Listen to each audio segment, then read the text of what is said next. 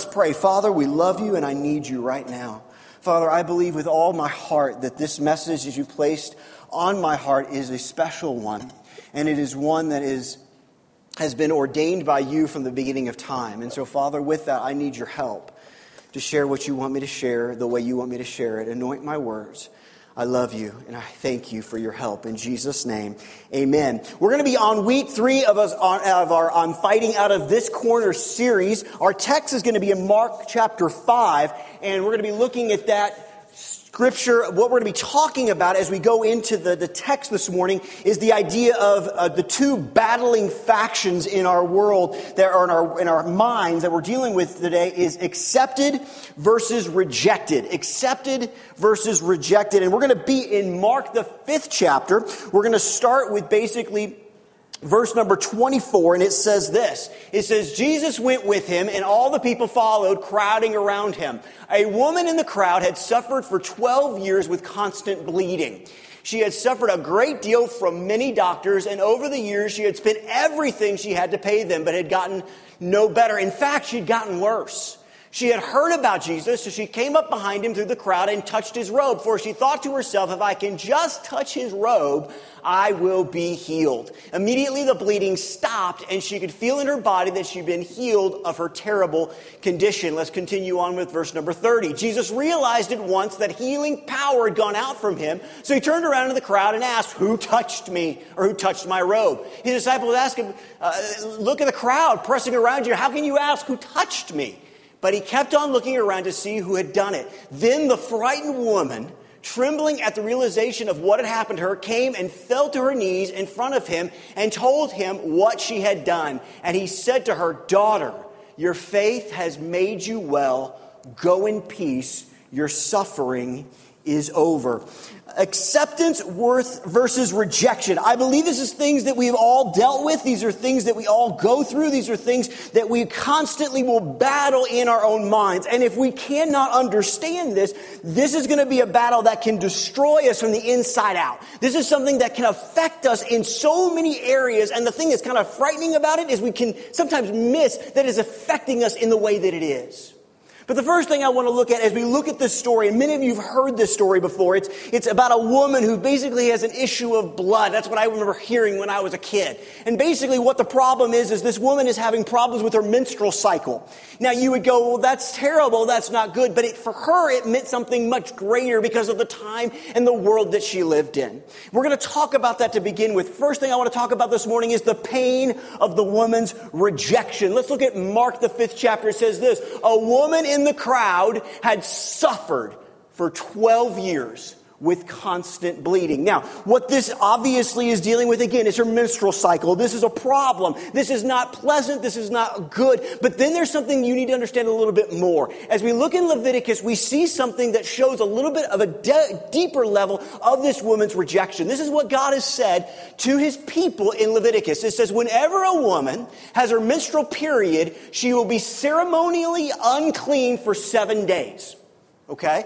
Anyone who touches her during that time will be unclean until evening. And then we go to 20. Anything on which the woman lies or sits during the time of her period will be unclean. Now let's jump to verse 25. If a woman has a flow of blood for many days that is unrelated to his menstrual period, again, this is more talking about specifically this woman, or if the bleeding continues beyond the normal period, she is ceremonially unclean. As during her menstrual period, the woman will be unclean as long as the discharge continues. So this woman is dealing with some major legal rejection here. She is rejected from society. She's rejected from her family. She cannot go to church. She has no contact with anyone. If she has contact with them, they become unclean.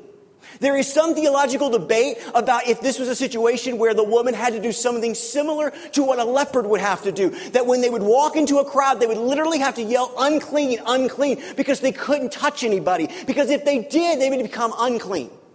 This woman for 12 years has suffered with this. She has been rejected out of society. She's been rejected out of everything. She cannot touch someone with the fear that if she does, she's going to make them unclean. I dare say this woman probably also dealt with the rejection of feeling like God had rejected her. You ever been there? I mean, it's one thing to be rejected by human beings. That's not fun. That's not easy. That's not a wonderful moment. But to think that maybe I can just see this woman going, for 12 years I've suffered with this. For 12 years I've dealt with this. God, why won't you do this? There's a lot of pain in there. Now, let me stop you and let me help you with something before we go on. You at times may feel that God has rejected you, but God has not rejected you. Now, God won't always do what you want, when you want, how you want. But that's not God rejecting you. I'm just telling you how we normally feel. I'm just telling you how we normally go through these things. And so she's dealing with an unbelievable amount of pain. She is hurting. She's feeling rejected. You ever had that moment? I remember as a kid, one of the scariest things I ever had to do was, and maybe you've done this if you're a guy, maybe you've done this if you're a girl. This is a little more common nowadays. But I remember I was in the eighth grade and I really liked a girl. Her name was Jamie Hopper. Hopefully she's not listening to this one day. Because she's going to be like, oh, you're the weirdo, okay? And I was in eighth grade, and we were going to go to what we called a mixer, which was basically a really fancy word to say a bunch of kids got together and stared at each other in a gym. Okay, you remember those? Okay, it's like, they didn't call them a dance because there was no dancing. It was just like the girls over this side, boys over this side, and we just stare at each other. And I liked Jamie. And I was gonna, I was gonna say, Jamie, do you want to go with me to this mixer? But I was so afraid. You know what I was so afraid of? I was afraid of rejection. I was afraid that she'd look at me and say, uh, no. And you know what we do? We make rejection so much bigger than it is. I wasn't just afraid that she was going to say no. I was afraid she was going to look at me and say, I think I would rather go with anyone else on this planet besides you. Rejection can skew our mind in such funny ways. And we've got to figure this out. Because if we don't, it's going to affect everything. And I missed out going to my mixer with Jamie because I was so afraid of rejection.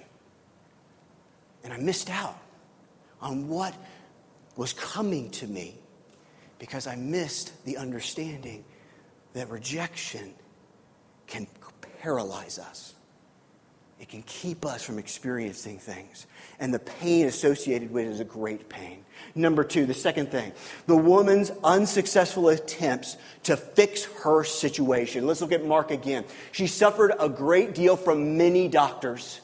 And over the years, she had spent everything she had to pay them, but she had gotten no better. In fact, she had gotten worse. When we deal with rejection, whether it be from a parent or a loved one or a friend or a teacher or a pastor or, or anyone else in our world, whether we think it's God, we begin to try to fix us. We begin to try to do things to fix things. And that's exactly what this woman did. She started to go to doctors and she started to try to figure out how they could help her. And, and I even looked this week as I was putting this together, uh, you know, in some, some material that I found I basically talked about all these basically snake oil things that people during this time would do to try to help somebody that was suffering in this area. And I mean, and some of the stuff was crazy. But she would go and she would do it because she desired that acceptance so bad. Remember, she didn't have anything to do with anybody. And so she would go to these doctors and she would spend all her money. And you know, as I was thinking about this this week, I was like, man, you know, we do the same thing. Our doctors just have different names. As we try to get that rejection removed and try to move into acceptance and, and love, we, we, we, try all sorts of different doctors. Some of our doctors' names is Dr. Success. If I can just have enough success, then I will be okay. Then this hole inside of me will be filled. Sometimes it's, it's Dr. Uh, significant Other. It's, it's if I could just find the one or it's Dr. Dr. Job, or Dr. Busy, or Dr. Hobby, or Dr. Religion. And so we will look and we will try to find, listen to me, hear me out on this. You can go to all the doctors you want and try to take that rejection that you feel and have, get that acceptance that you crave and that you need. But I promise you, it will only cost you more than you think it will and it will not fix the problem. It will only make it worse. It will only make it worse. Just like this woman. She went to the doctors. She spent everything she had to try to get there. Now, I want to stop real quick, and I probably should have done this at the beginning, but better late than never, okay? I know the things that God has laid on my heart to speak on this morning. Some of this stuff is pretty deep. And I don't mean deep as in like depth. I'm talking like it's been buried in your heart for a long, long, long time. And it is never easy and it is never fun to dig up stuff that's been buried. But the reason we want to dig it up this morning is because I truly believe God wants to heal you.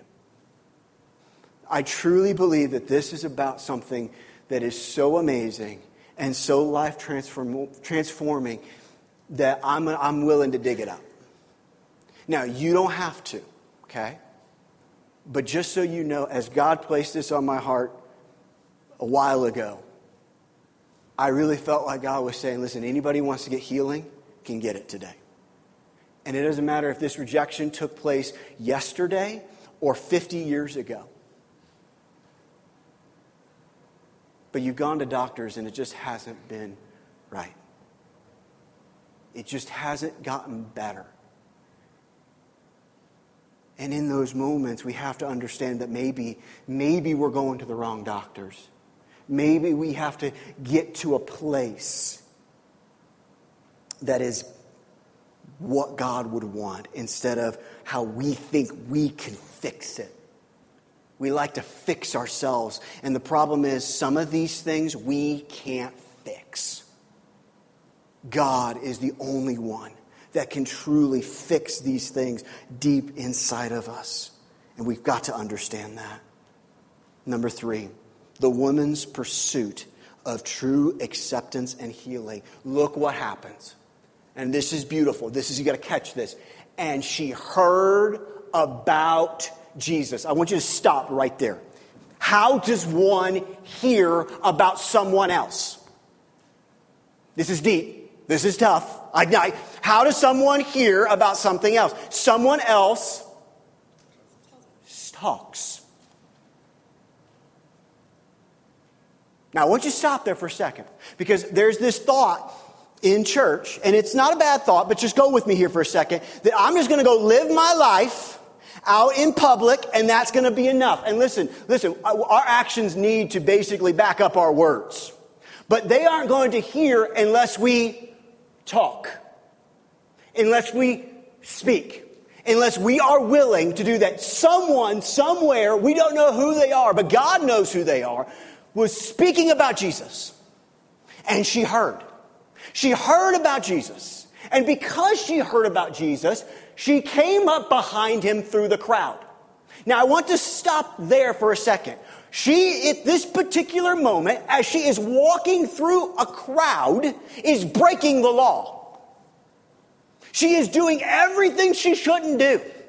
But her pursuit of Jesus, listen, I pray for you. I love you. I care about you. But at some point in time, you've got to understand this. I cannot pursue Jesus for you. I can't. And you know what? I wish I could. I wish that I could, I wish that I could just somehow get inside of you and, and control you. And, and that sounds weird and strange. And I, and I bet there's times when you probably wish you could get inside of me and control me. But I can't pursue Jesus for you.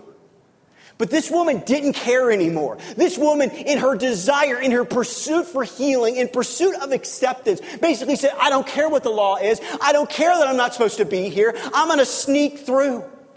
And so she does. She hears about Jesus and she thinks, if I can just touch his robe, I will be healed.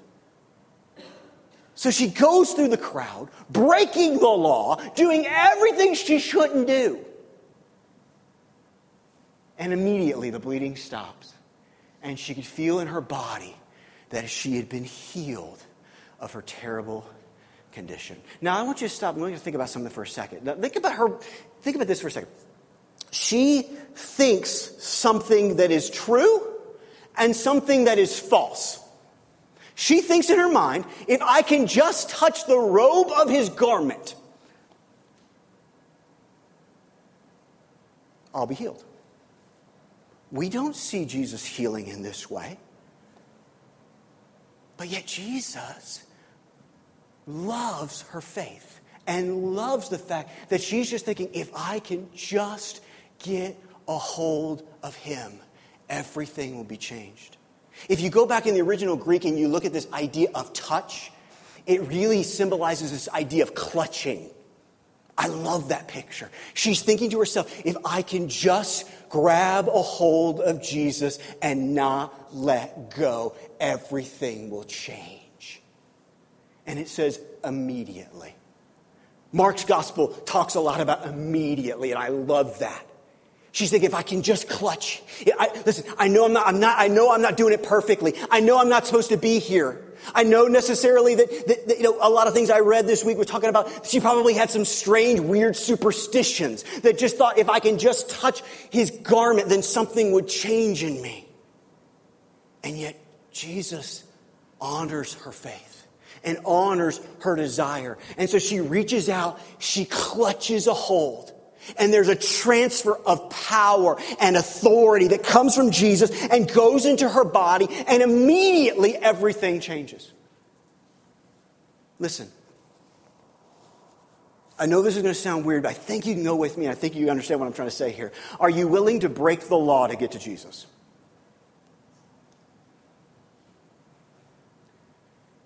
And I'm not saying that Jesus is saying, let's go out and rob the 7 Eleven.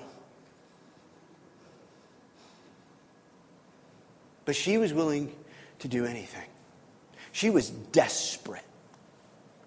You know, one of the issues I have with the church? There's not enough desperation.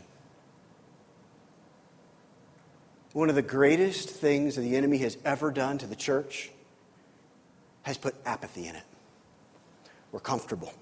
There's no desperation.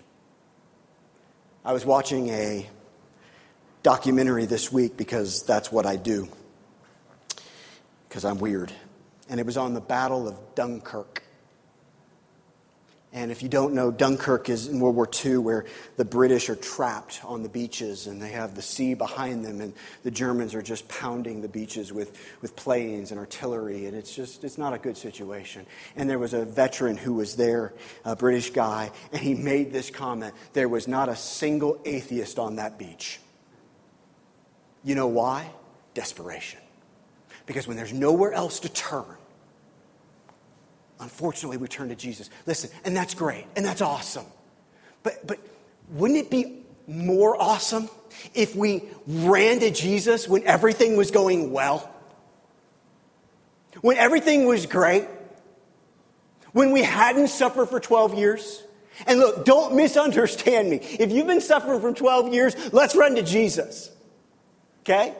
But let's also run to Him when everything's going great. Let's run to Him when everything is going awesome. Let's run to Him because we understand true acceptance, true healing doesn't come from doctors, doesn't come from stuff, it comes from Him. And that's what we need, and that's what we desire. And finally, number four, let's look at the reaction of Jesus. Mark 5 says, But he kept on looking around to see who had done it. Then the frightened woman, trembling at the realization of what had happened to her, came and fell at his knees in front of him. And he told her, and he told, and she, and told him what she had done. And he said to her, Daughter, your faith has made you well. Go in peace. Your suffering is over. This really does boil down to a singular question that has kind of been rattling around in the hearts of mankind ever since the fall in the garden. At least I think. And it's quite simply this How does a holy God respond when sinful, dirty, shameful, rebellious people fall at his feet? I, I have to believe there are probably people that struggle with that so much that they miss the opportunity to be with Jesus. And what's interesting about this story here is, is the woman's response. She's frightened. She's trembling. Why? Why is she frightened? Why is she trembling? Because she knows she broke the law. She knows she did wrong. She understands that what she did was the wrong thing. How many people did she touch in the crowd? This is not a situation where everybody has a good arm's length away from each other. We know that because when Jesus is touched, the disciples look at him and go, What do you mean? People are all around you. This woman has snuck in. I gotta believe this town's not that big. They knew who she was. I get I, I bet she covered her face and she snuck in. And then she's found out. You know, she's thinking, oh, I can just go and I can get healing and then I can go and run away. And Jesus stops and he goes, Wait a minute. Who touched me? And so she's afraid. She's afraid. Listen, I think that sometimes we deal with this. We mess up, we, we, we sin, we do the things that we know we shouldn't do. And then we become afraid to fall at Jesus' feet because how's he going to respond? Because remember, this is the rabbi. This is the teacher. He's clean. You didn't want to make the rabbi unclean, folks. And now, because she has touched him, he's supposedly unclean. I got to believe that she's probably thinking, oh boy, he's going to yell at me. He's going to be mad at me. He's going to say, how could you? I can't believe you did that. It's what's wrong with you? Don't you know the rules? Don't you know the law? Don't you know what you're supposed to be doing? And so she trembles at his feet.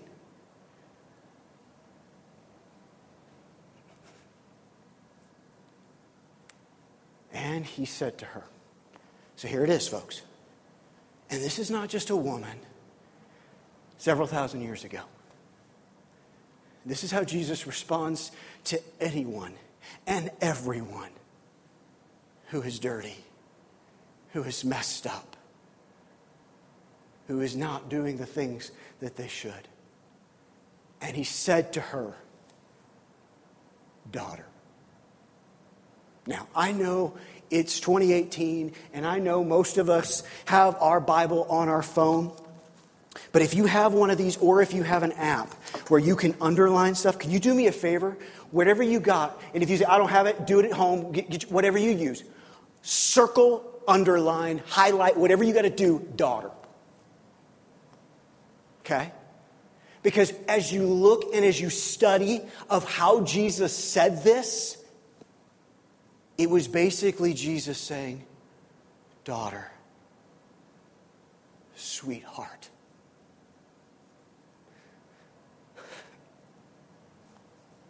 It was not. Sometimes, you know, I'll get upset. I'll just, you know, I didn't know I was going to say this, but because I was kind of ashamed of it. But sometimes when I get upset with Easton, I'll go, "Son, this is not what he said. This is not daughter. This is daughter, precious, sweetheart. You know, I, servanthood's a big thing, guys. It's important. And I remember there was a time in my life where if somebody asked me, what I, I just want to serve God. I just want to be a servant of God. That, I just want to serve, I want to serve Jesus. That's what I'm going to do. And you know what? That's a beautiful thing. But something changed in me when God said, You know, Aaron, I love that you're a servant. That's a good thing.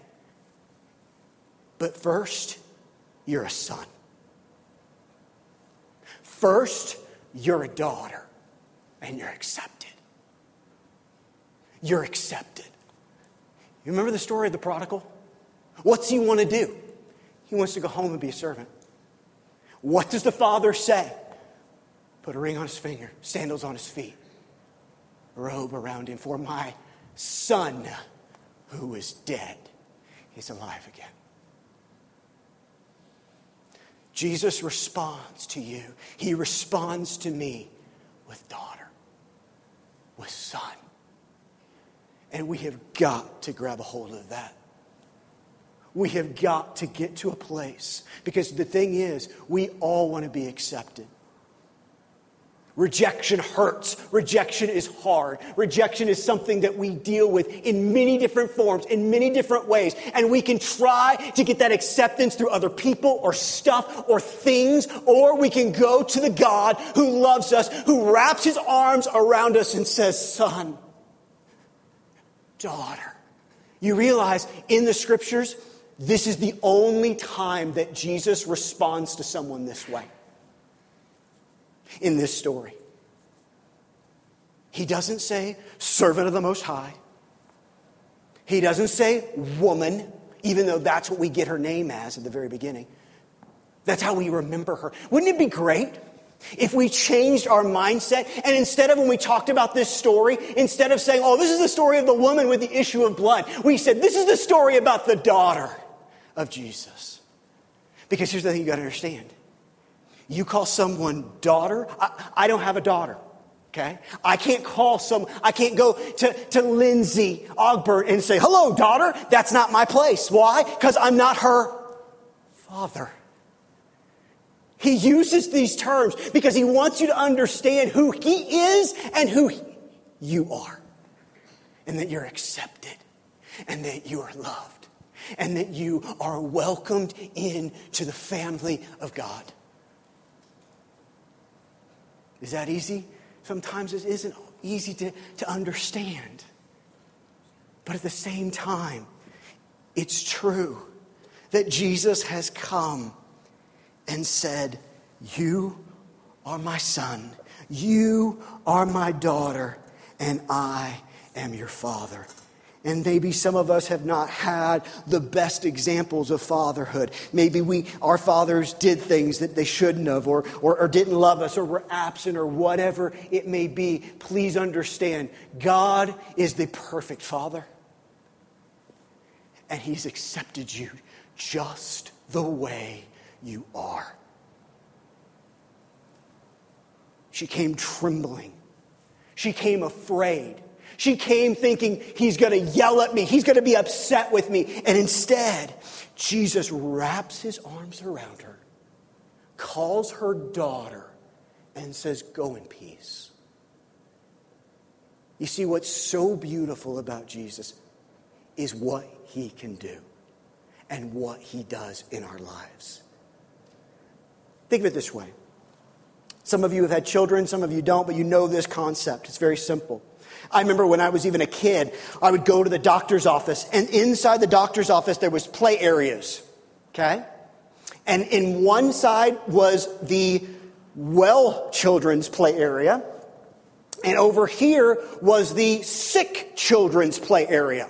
Okay? Now, I don't know, maybe my mom and dad had, were not onto something. I don't know, but there was never a time, never a moment where my mom and dad said, uh oh, Aaron's sick, we should go to the doctor.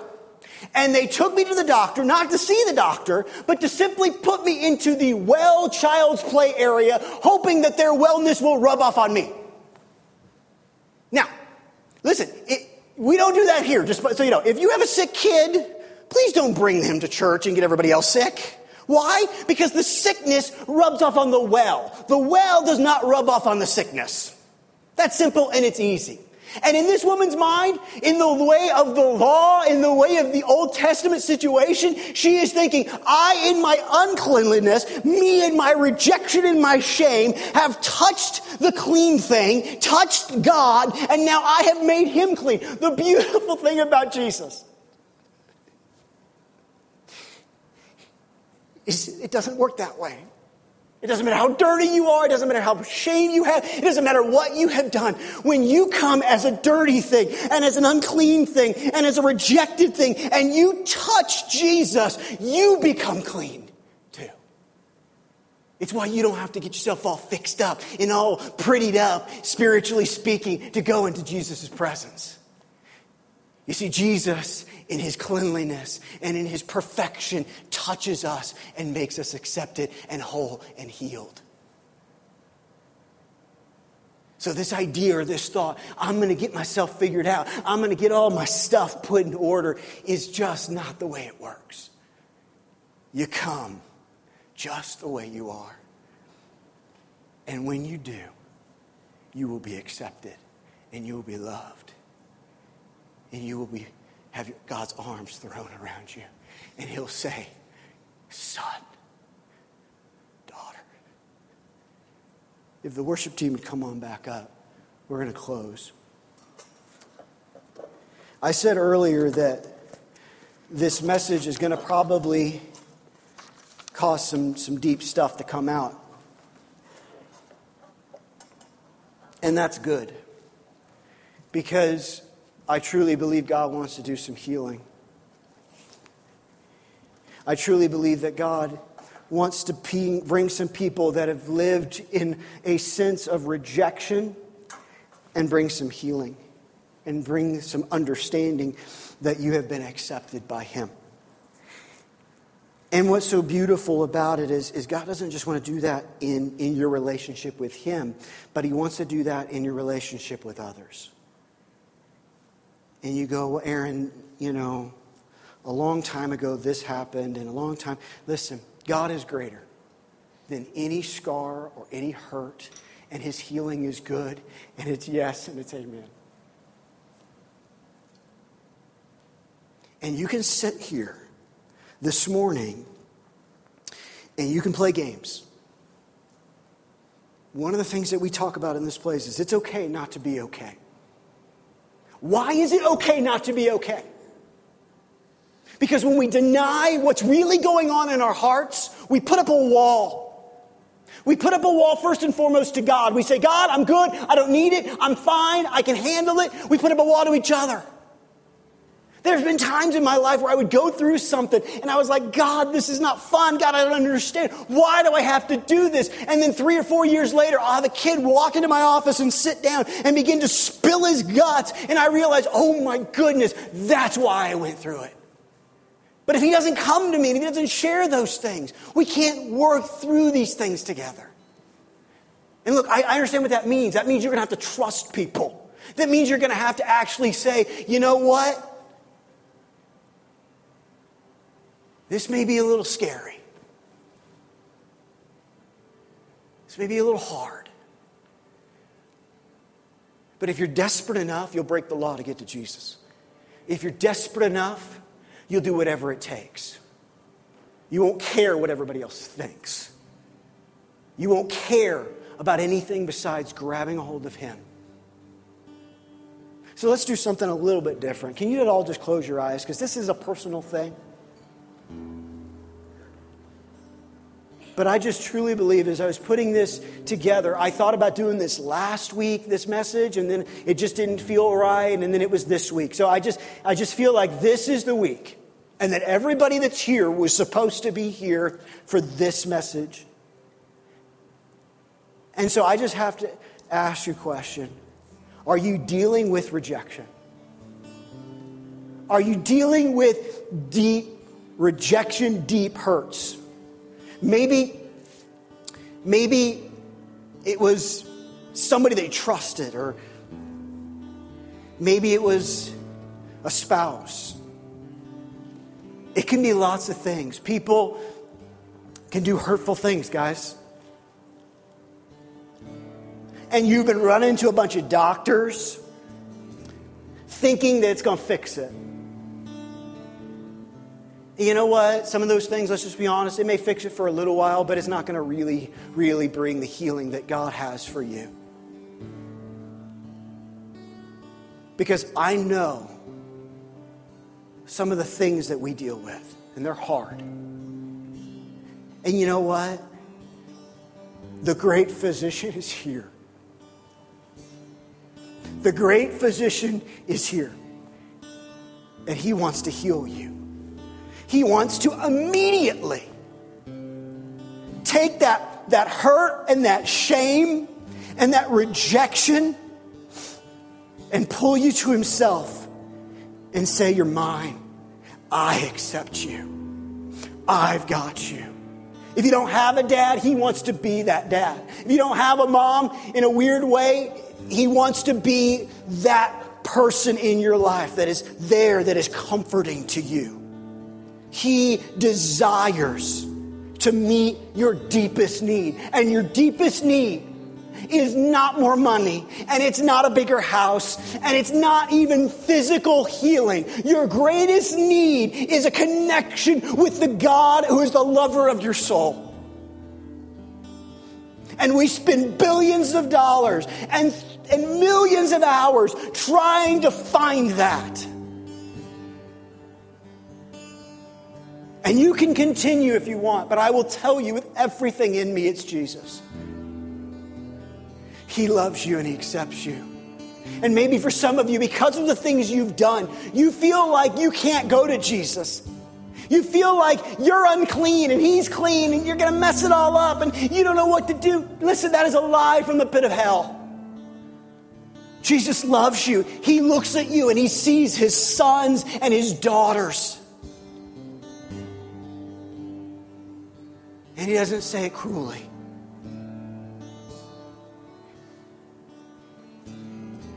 He calls us home to not just serve, but to be children of God. And maybe because of the things you've dealt with, you feel like God's rejected you. He hasn't. There may be things that have happened in your life that I don't understand and you don't understand. But just because you don't understand why things have happened does not mean God has rejected you. God never said you'd understand everything, but He did promise that He'd never leave you, He'd never forsake you, and that He loves you with an everlasting love that is so huge and so big